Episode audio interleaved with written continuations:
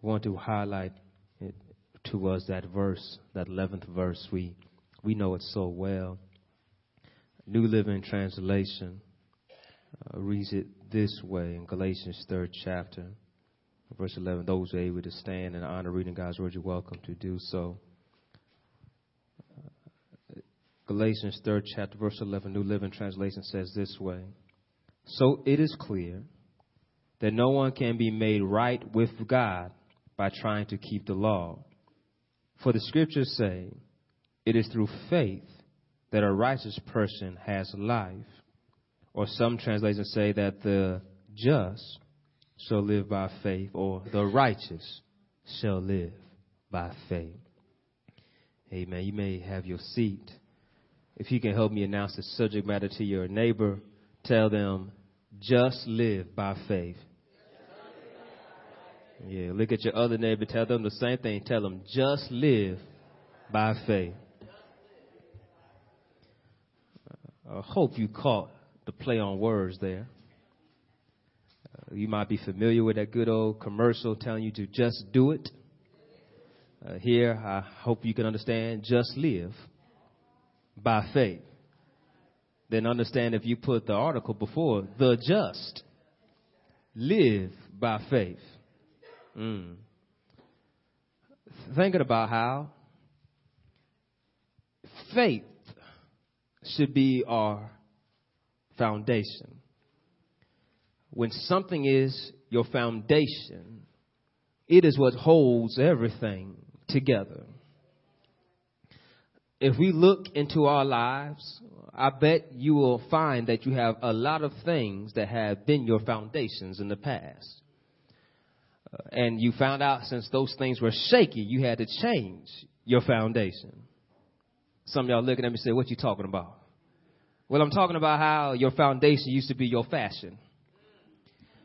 That your whole being of life depended on what shoes you had.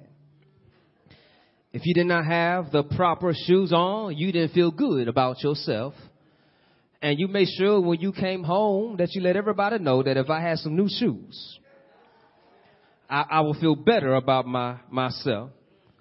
Uh, some of you said shoes weren't my problem. I understand it was that dress or that suit. Uh, you you weren't happy with that no brand suit. Uh, you wanted that name brand. Uh, uh, you wanted to go to Neiman Marcus. You wanted to go to some of those places that had all that fancy stuff. You see them modeling on the runway. And if you didn't have that on, you just didn't feel good about yourself. Some of you are saying, you're not down my aisle. That's all right. I'm still walking. Some of you found your foundation was not based on what you wore, but who was around you. That if you had friends in high places, you felt high. That you would always name drop like, oh, so and so's my friend. oh, I might be able to get us tickets to the place because so and so, you know, who works down so and so, they might be able to hook us up. You felt good just able to say that I know somebody and that, that defined who you were. Or maybe it wasn't who you know, but maybe it's who you, where you went that defined who you are. Oh, I just got back from the Bahamas. I'm about to go on my second cruise. I was just in New York and I went saw that Broadway play. It was always about, I'll let you know how I'm living. I'm living so good I can go to those places you're talking about. I, I was there. Here's the pictures our foundation being on stuff that is superficial, it changes from day to day because as you find out when people don't care about that stuff, then you find that they don't care about you. Because you have based your foundation of your identity on things that don't matter. Because you know, those shoes are only in style till that next year or sometimes that next month. That suit is only in style for maybe that year and maybe you can't fit it next year. Watch out somebody. That trip is only good because once they go, they're to be like, I've been there too. Things change. People change. So what should be your foundation? See, our faith in God should be firm in who He is. You cannot just have intellectual faith, Because James makes it clear that that makes you no different than the devils. Even, even the devils believe in God. What makes it different from you? Oh, oh, that's when he talks about faith without works is dead. So I show you my faith in how I live. Anybody want to live for Jesus? And so our faith is in God, which means we're going to walk on our faith. Y'all see that foundation? I'm trusting in God. I'm believing in God. Because there's people out there that believe in God only when it's convenient. But we must believe in God no matter. Think about how the foundation of your house, you don't want it to be good just when it's cold outside. You want to be good every day. You want to come home to a strong foundation. Am I right about it? So how is it that to God we say, God, I'm going to only trust you when the storms come. But in other days, I'm not going to come to you. We need to understand that the foundation in our God should be consistent because it's reliable on who he, who is reliable. So who's your faith in? Do you put your faith, your trust in what you can acquire to make yourself feel better about yourself? You'll find that it's fleeting. The saying goes that if you place your value in all your stuff, what happens when all your stuff is gone?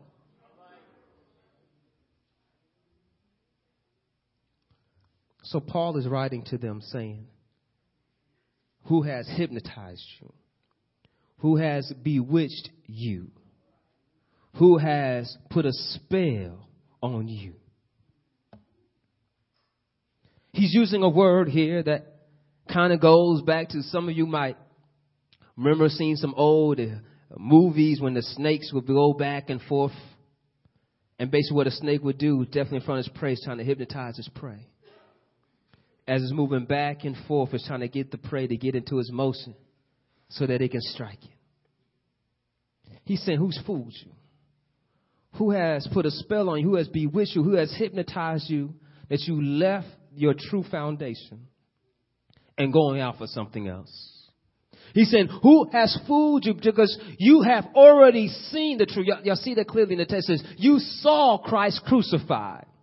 And what's pointing out here is that I preached in such a way, you heard in such a way that you vividly saw him crucified on the cross. That it may not be you were first hand there, but the picture was so well painted that you saw him crucified. I'm looking at that text and I'm saying that is so true. We are such vis- visual people that when somebody talks about Christ being nailed to the cross, uh, a hope a picture comes to your mind.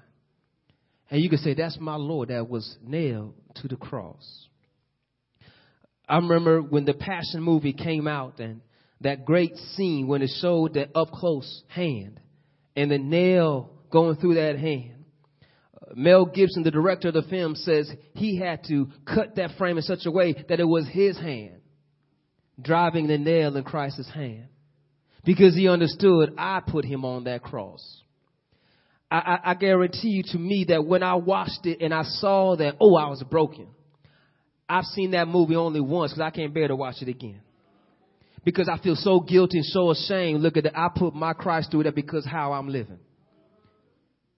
It, it hurts me so much so because I see him saying, and this is just a dramatization. This is not actual. Which means it was worse. And so, can you see Christ? And so, if you've seen Christ, who has fooled you to think you this is something different? Who has fooled you to make you think he died for nothing? Paul is making out saying, don't be fooled. Because you are fooling yourself thinking you can work your way into heaven. Tell your neighbor, you can't work your way into heaven. It was the Spirit. He makes it clear that wasn't it not the Spirit that was working in you? Are you so foolish, having begun by the Spirit? Are you now being perfected by the flesh? Did you suffer so many things in vain, if indeed it was in vain? So then does he who provides you with the Spirit and works miracles among you do it by the works of the law or by hearing with faith? Tell your neighbors by faith. He's letting them know, don't be fooled that it was the flesh. No, it was not the flesh. It was the spirit. And here, here, close, grab closely here that look in our gospels. We are so familiar with this that remember Nicodemus came and said, how can I get eternal life? He told him it's not by the flesh, it's by the spirit. He made it clear and said, you must be born again. Flesh gives birth to flesh, but spirit gives birth to spirit. Don't be, he said, don't be marveled, don't be puzzled when I say you must be born again. It's not the flesh, it's the spirit. It's the spirit that is working that miracles come upon our lives. So look how he deals with the spirit. When he talks about faith in God equals righteousness. He talks about Abraham. He brings Abraham to the stand as his witness. Let me tell you how it's not the flesh. Let me show you how it is the spirit. Now, cast this, cast this, cast the order of this. Most of the times, right, when you think of, of Judaism, you might think of Moses and the Ten Commandments. That's great. But yet, it started with Abraham. Abraham is before the law. And Abraham, before the law, was counted righteous. Y'all catch that? So if they're going to defend, say you have to have the law, well, what's what, what with Abraham? Abraham was counted righteous because of his faith. Hebrews 11 chapter got him in the halls of faith. Who believe in a place he's never been before and trusted God and went. Abraham, before he was circumcised, was counted righteous. So he's pointing out, say, well, you are sons of Abraham, and you being sons of Abraham, understand that Abraham didn't work his way into heaven. He accounted to God, and God accounted his faith upon him righteousness, and we are blessings. We are the recipients of the blessings of Abraham, who was justified by faith. Then you should understand that it was not your works that did it, but it was the faith in God. You know about the blessing of Abraham, don't you? How you should be the head and not the tail. That you will always be on top and never the bottom. This is the, the blessing of Abraham. You find this Deuteronomy 28 chapter verse 13. I'll read it to you again. It says, the Lord will make you the head, not the tail. If you pay attention to the commands of the Lord your God that I give you this day and carefully follow them, you will always be at the top and never at the bottom. They would never have got this blessing if it not came from Abraham. The blessing was on Abraham that your seed will be a blessing to all generations. So we see here that it was faith in Abraham. Look through the gospel. How many times the lawyers, the Pharisees, the Sadducees come up to him and say, how can we have eternal life? Think about that. They ask this question, how can I have eternal life? Well, what does the law say? Love the Lord your God with all your heart, all your mind, with all your soul. All right, that's good, that's good. But then he gives them a story to apply to the lives. The rich young ruler.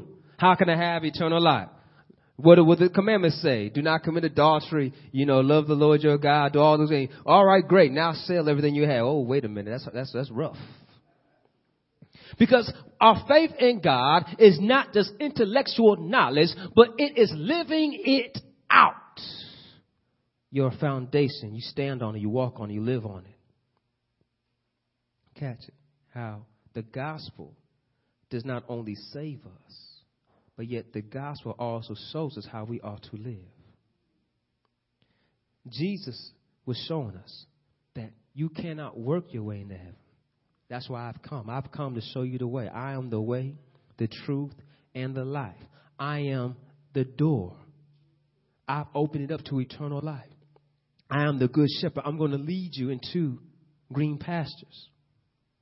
And so he's seeing closely, he's pointing out to us that you cannot just say you know it, but not live it. Our faith in God, again, is not intellectual, but yet it's living it out, it's walking out, it's trusting in Him. Because it's showing even Abraham. Abraham did not work his way. He trusted in God. And we know how long he trusted in God. For over 25 years, Abraham was waiting for that child, and that child wasn't coming. But yet he believed in God that he could do the impossible.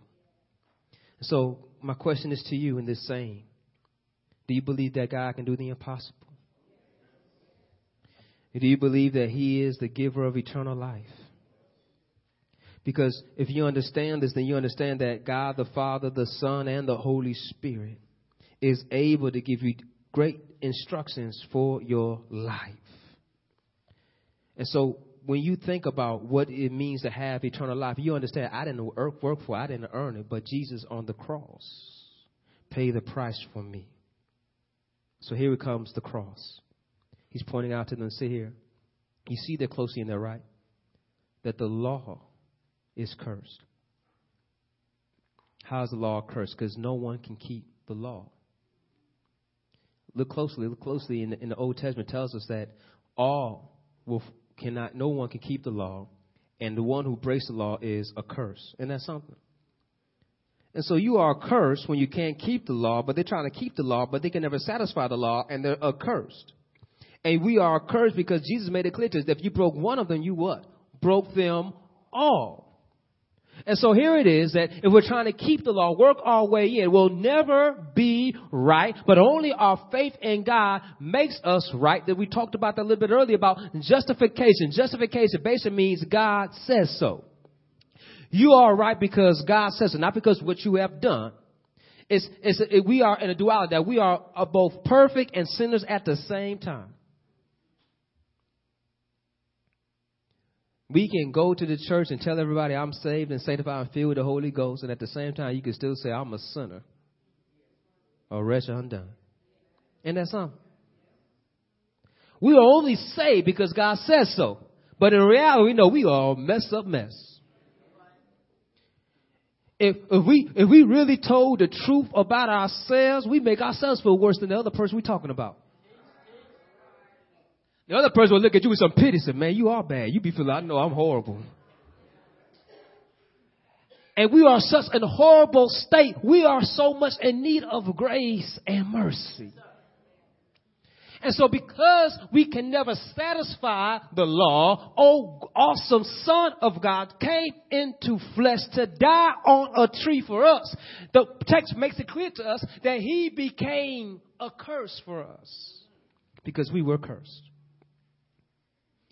Let's look closely here. The terminology of justification means that God declares us right. And God declares us right knowing that we are wrong. Mm. And Jesus, who is right, God declared him to be our sin. He who knew no sin became our sin. We who are cursed became blessed, and he became cursed. What it's saying here that curses he that dies on a tree. He, he hung on a tree, on a, on a cross tree. And what it often means is that those who died on a tree was a sign of divine punishment to hang on a tree. And Jesus was born on the tree. He hung on the cross for our sins. It became our curse, became our sin offering, so that God could put righteousness on us. He was our substitutionary atonement. He took our place. As I look up at this, I, am thinking about uh, the news out there now from, you know, that, that the lottery was won, the Powerball was won. Some people, there's three people I believe are supposed to be sharing over, over a half a billion dollars. And and this one woman is quoted as saying that she wants to give her tithes to the church and set up a college foundation for her children and as understand that her life has changed. That think about that that this person basically in debt realized that I can be out of debt and I can set stuff aside and plan for the foundation, the future for my children. But here you think about it this that all that happened and so imagine you get a whole lot of money come your way and you can settle your debts and you can now live without having to worry about the bill man coming by your house. Because you don't worry about when the bills come, so I got I could pay for it. As a matter of fact, I'm to pay for the year. Amram cover for the year. I don't have to worry about them coming by my house. You would just be able to say, because what is covered is taken care of. Think about the, the less of that stress and the, and, the, and the ability to just to go on. Let's think about this in sin. Imagine that your debt was never paid. And every week, every day, you have that stress of, of somebody hounding you. Because, you know, when you owe bills, they call you. They call your work. They call your personal line. And you think they don't have your cell phone number? Think again. They got that too. And they'll keep on hounding you and hounding you. And just when you think you might have been all right because you haven't received any phone calls or you might ignore the letters, you get any letters, go try to buy you a new car. Sorry, uh, you cannot get your credit's bad. What's wrong with my credit? Well, you got this still low. Oh, Lord. They may send you a severance. You might have to go to court to settle the debt. And so when you have debt, it weighs over you. But yet, Jesus says, I've come to remove your debt, to set you free. That you have no more guilt, you have no more shame. And Cassius, Cassius, anybody here understand that you have your student loans, your car loan, your house loan, how you working just to pay off those loans? You, you try to work to live, but really every time you get a check, you're paying off debt.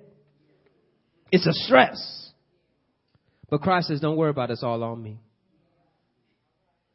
I got you covered. He took all that we owe and says, I will wipe it clean. You owe this, but you can't pay it and you'll never satisfy. Even if what you do pay is not going to be good enough. Let me help you out. Some of you think, you know, you get your, your statement that says how much you owe and you pay that statement out. So you pay that out, right? You get another thing in the mail saying you owe this. Why? Because there was interest. It always seems, you think you, ah, paid it off. I said it. You get another one says, well, you owe two more. Why owe you two more dollars? The stamp costs less than that. I got to send this back out to you again. But our God does not do that. It's been paid. There's no interest. There's nothing else you owe. It is covered. He became a curse for us so that we might know his blessing, so we might know his peace. Because if we try to work for it, we will always be cursed. On our best days, we are nothing but filthy rags. There's none righteous before the Lord. No, not one. All of sin have fallen short of the glory of God. It's so damning when we look at it like, Lord, who are we? That's why we get excited how in Romans 8 and 1 it says, therefore there's now no condemnation to those who are in Christ Jesus. How are you in Christ Jesus? Tell your neighbor by faith. So when we put our faith in Him, the just will what? Live by faith. Place your faith in Jesus. Just live by faith. Let's look at this for a moment. Our works. Think about your works. Our works can't do anything for us. we live in this in this modern society now to think about it how you majority of you if you want to get a job you need to have a college education and some back in the day, as long as you had a high school education, you could still get you a job. But now, barely you can get you a job if you don't have a high school education or, or equivalent to GED. But catch this, catch this. We have people that have master's degrees and doctors but still can't get a job. What does that mean? It means their works did nothing for them. You can graduate valedictorian, summa cum laude, thank you, Lord, magna laude, all those. but yet you still can't get a job. What did your work do for you? Your work helped you, but what did it do for you? But let me point out to you that when you place your faith in God, check it out. It, you, you might have wanted a 4.0, but you got a 2.0. But you put your faith in God, said, Lord, I need this job. And I'm going to keep on trusting in you. And when you get that job, you say, thank you, Lord. You've been good to me. Because there's some people out there that think they work's got them that job. And when their work make them lose that job, they are lost and depressed. But those that had that 2.0 and thank God for their job casters, when they lose a job, they still thank God so he gonna find me another job. You see, those who are going by works are always under stress, but those who are going by faith, they can look around up in the sky and say, hey, hey, you see that bird? That bird does not plant, nor reap, nor sow, and it got food to eat. And I read my Bible and he knows about those. He knows that one of them falls. But Cat says, it, it doesn't stay on the bird. It gets to me. It says he knows the very hairs numbered in my head. And it reminds me that what does a profit man to worry? He can't change tomorrow. Tomorrow got worries for itself. So when I look up at that bird, I remind if his eye is on the sparrow, I, I know he's watching me. You can, you can encourage somebody that they don't have a steak dinner on the table, but they got a bologna sandwich. You can remind them that one day I, I was outside and I saw a squirrel. And a squirrel, it doesn't plant a tree at all. But it's so enough can find all the nuts it wants. If God can supply for a squirrel that he didn't die on the cross for, I know he can supply for me. And, and, and, and this is what you let them know. You know how I know? Because my hope is built on nothing less but Jesus Christ and his righteousness. And you understand what I'm trying to point out that we use these words in a chance where you use this word faith and sometimes we limit faith to a wish, but we talk about hope. We talk about trust. I want you to know you should be talking about faith in the same way. Our faith, our hope, our trust to be in Him. Let's check this out. I, I, I, ha, ha, ha. Oh, glory. I'm gonna try it out. I just got convinced the Holy Spirit to get this one for free right here. This is not in my notes. If I ask every one of y'all to give me whatever you had in your wallet, none of y'all will give it to me.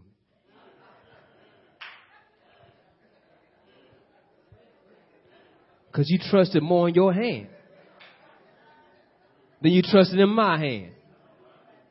Because you know what you can do with it. You know, I ain't gonna give it to you. This is my red lobster money. That's where we going. But cast cast glasses. And on the same money that we want to hold on to, it says, in God we trust. How is it the bill says, in God we trust, but we say, in I trust? Say, Pastor, what you trying to say? What I'm trying to say is this. How is it that we can put trust in money that always has a different value?